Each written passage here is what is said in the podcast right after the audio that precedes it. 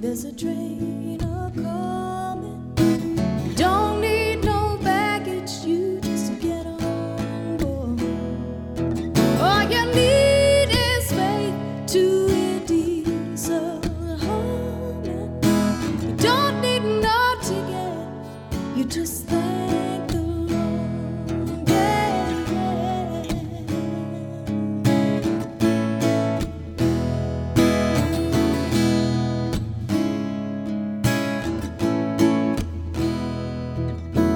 People get ready for the train to Jordan, picking up passengers from coast to coast.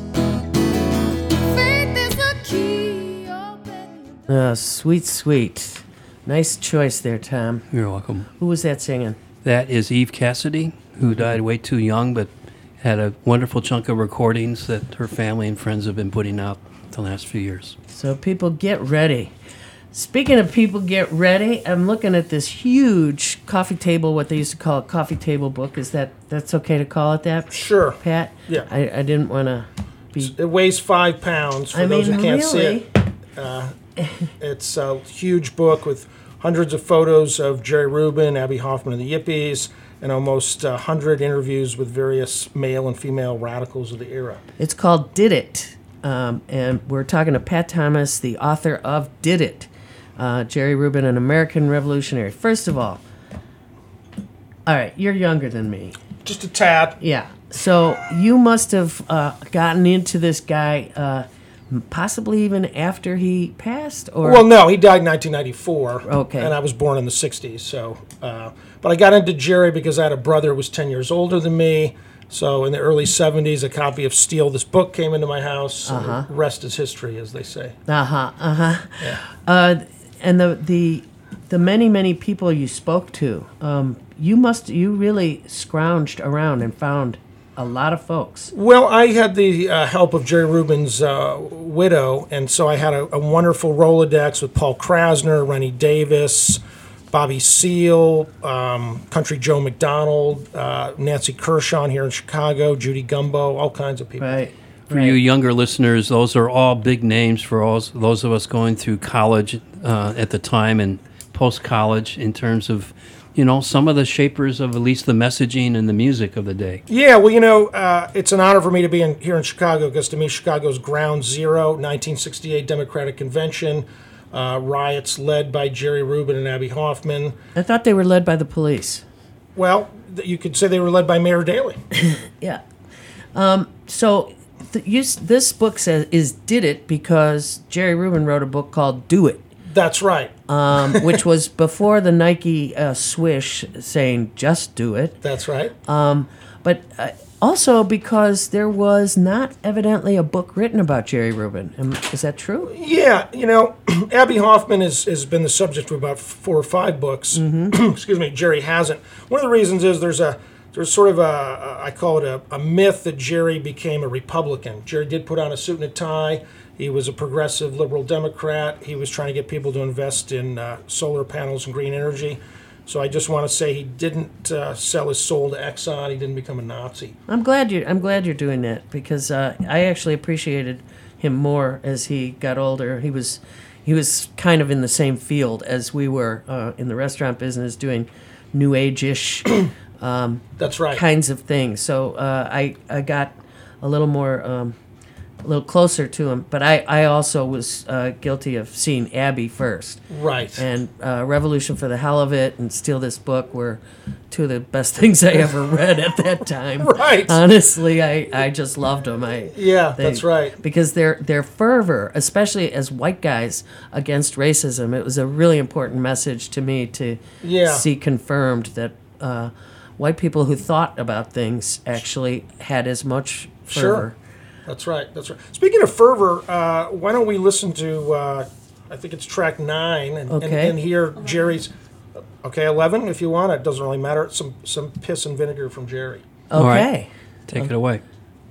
Do you understand what bothers me? No, I don't. Because you, you you got a psychological problem, and I'm not your psychiatrist. Look, young people, young, young young people know that this government has no morality.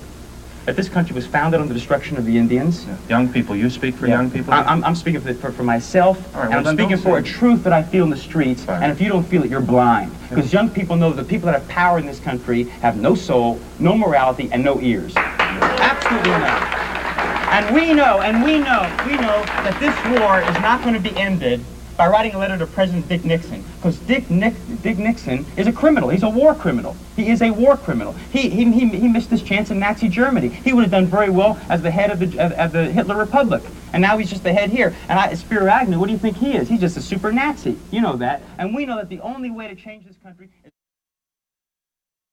Wow. Uh, so that was on the Phil Donahue show. That's fi- uh, at the height of the Chicago 8 trial. Uh, Jerry Rubens on the Phil Donahue show in 1970, and uh, you know, just spouting sort of uh, outrageous yippee guerrilla theater tactics. Right. So, do you understand that people like other activists around at that time felt uh, sort of cringed when when things like that happened?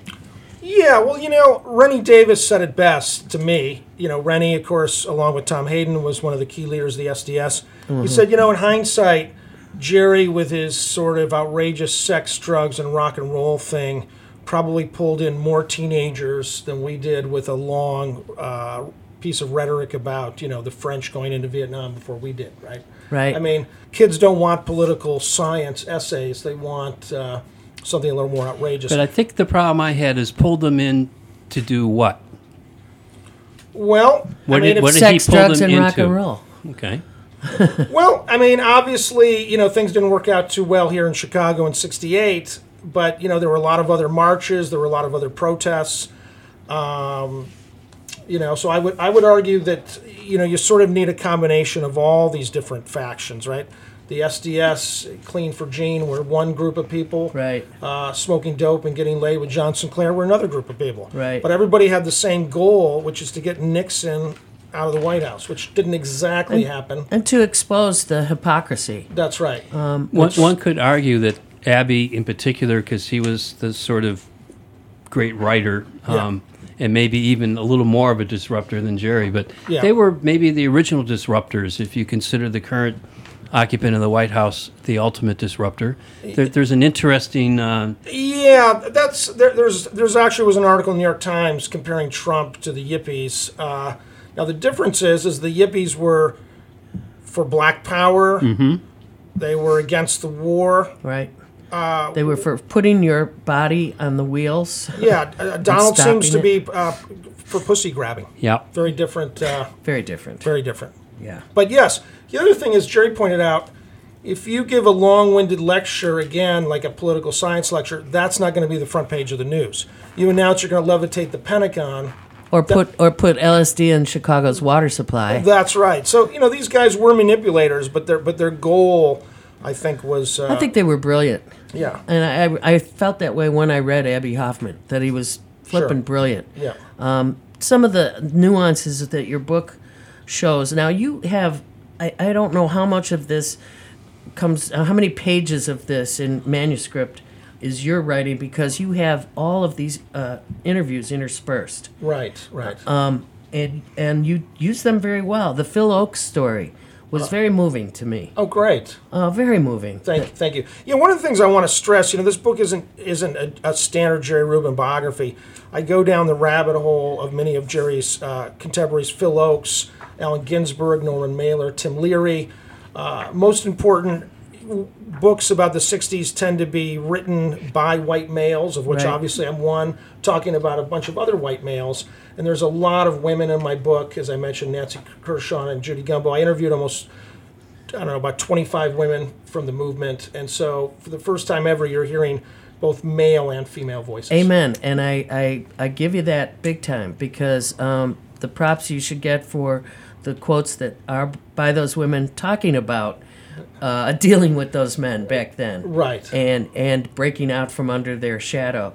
A- And a couple of them saying that Jerry was one of the least, one of the more feminist of those guys. Yeah, that's right. That's Uh, right. which I, I could see just the way he uh, ran meetings. Yep, yep. You also had a, a moment in there where uh, Fred Hampton came and picked Jerry up at the airport because he was with Bobby Seale, and That's Jerry right. actually hitched a ride. But oh my God, so cool that you've got Fred in there. Yeah, that's right. Well, you know, a lot of people forget that Fred is assassinated during the middle of the Chicago 8 trial, and I don't think that's a coincidence. Yeah, we never forget that. December don't. fourth is like a, a s- holy day of obligation here. That's right. Um, that's right. But uh, uh, glad that you. I mean, im- um, amazing that all of these people were in their twenties. Is Yes. the other thing. didn't People were have- so young. Yep. Yep. And Also, the, the Yippies and the Panthers, they didn't have a Twitter account. They didn't have a Facebook page. Thank you. They didn't have a LinkedIn uh, account. We None had of a lot that. of nickels and dimes for payphones. yeah, a lot of nickels and dimes for payphones. Uh, and, and again, mailing parties. I just want to mention we're talking about a book called Did It? Jerry Rubin, American Revolutionary, in case you're wondering what we're yammering about. Thank you for So, saying do, that. do we have another clip that we want Yeah, to squeeze let's, in? here? this is Jerry Rubin uh, again talking to Phil Donahue on the uh, uh, Phil Donahue show. Let's listen to track 13. This time I got the right one. America, America only responds to fire. They only recognize poverty when the ghetto's burned. All of a sudden, the ghetto's burned, and people said, "Hey, maybe people are poor. Maybe blacks are oppressed." They only recognized the war in Vietnam when somebody burned himself on the Pentagon, when 100,000 people went up and sieged the Pentagon. You know, take this, take these liberal senators like McCarthy and McGovern and, and Kennedy, all, the, all, all those guys. They only spoke after the crazies, the freaks, the nuts, the idiots went into the streets and started burning draft cards, started started throwing rocks at buildings. Then all of a sudden they said, "Well, these young people, their methods not be good, but they got a point. What are we doing over in Asia, Asia anyway?" You see, so we, we, we know that this country only responds to polarization and dramatic protest. We're talking with Jerry Rubin, a member We're of the talking Chicago with Seven. Phil We'll be back in Donahue just a moment. and Smoke Dope. Oh my god! I mean, uh, that's great. He that was the one of the longer clips that he actually got uh, a piece of talking in. Uh, I watched that show on Right. at five o'clock this morning. Wow, Um, cool. yeah. Uh, yeah. And and he in that clip he says, you know, America only responds to fire. Well, that's yeah, that's Do exactly. we think that's still true? well, we've become unfortunately we've become a little numb to violence, right? Uh, Amen, my brother. you know, people getting gunned down. It's like yeah. 30 there, yeah, too, that's, that's too bad, right? I mean, we've But- that's become a standard. Uh, some of the some of the smaller, sh- well, we're not going to report that one. That's only five people, Oh my god. right? Is he correct that we only respond or begin to change things if we're more polarized? That was another part of that particular interview clip. I know we just heard a little bit of it. Well, you know, it's funny. Like someone compl- uh, was complaining to me recently. Uh, Black Lives Matter shut down the Bay Bridge in Oakland uh, at rush hour, and some people were saying to me, "Well, you know, they shouldn't have done that. They should have done something more off to the side, right?" Well, if, if you're not pissing anybody off, it's not a protest, right? It, it, it's easy to drive down the street and the, and go, "Oh, there's some protesters over there," and then. Uh, you know, uh, have another drink of your Starbucks coffee and get on with your day, right? If you literally cannot cross the Bay Bridge, you're like, hmm, I wonder what Black Lives Matter are up to. What does that mean, right? Uh, there, there's another clip where, uh, you know, Rubin says, writing a letter to your congressman. Has that ever really changed? You know, have you ever heard a congressman go, I got uh, 50 letters today. Uh, I think I'm going to change my mind on something, right? So, you know, you. Uh, No, but it actually does. I, I I'm I'm one who always says because because congressmen who actually do th- sort of agree with us, Right. they get to say, "Hey, I'm not the only one who thinks this. I got Right. a hundred letters from constituents that say that want me to go even further to right, the left." Right. I think it's one tool in the toolbox. It's one tool. That- That's that- needed to- Well, that's to make exactly change. right. Um, Yeah. actually, I want to again mention for those who've tuned in, I'm going to be at the Seminary Co-op Oh, yes, Bookstore yes. today, uh, which is at uh, 5751 South Woodland Ave. It's a free event from three to four thirty, and I'll be talking, debating with Bill Ayers, uh, infamous friend of Obama and the Weather Underground. You guys are debating, did you say? well, I mean that in a playful way. Oh, okay. Yeah. Uh, Because we've been playfully debating too, I guess. I think we're gonna have a mud wrestling match. Actually. That's good. That's good. yeah. I think you should. Uh, anybody who's down in Hyde Park should should try and catch that, or anybody who can uh, get there. Um, it's that'll really be quite a good one. a beautiful book, but it's sort of like someone told you you have to get rid of these shoe boxes of all these clips and magazine articles and whatnot, and you found a way to publish it. But well, I want to yeah, I want to mention really quickly that I was given full access to Jerry Rubin's personal archive. I went through about ten thousand items, phone books, letters, photographs, and it's all kind of captured here in a Very well done. world's giant scrapbook. Yes, right. World's biggest So- scrapbook of the yippies. what would you hope someone who's part of uh, Black Lives Matters or maybe even hashtag Me Too would draw or from occupy? this book uh, today? Well, you know, Jerry's slogan, do it, right? I, I, I think there's a lot of us, and I fold into that sometimes, what I call armchair radicals, right? It's easy to be sitting there in the comfort of your home and uh, send out a tweet saying, you know, I hate Trump. It's another thing to organize these amazing uh, women's marches that we've had a few of.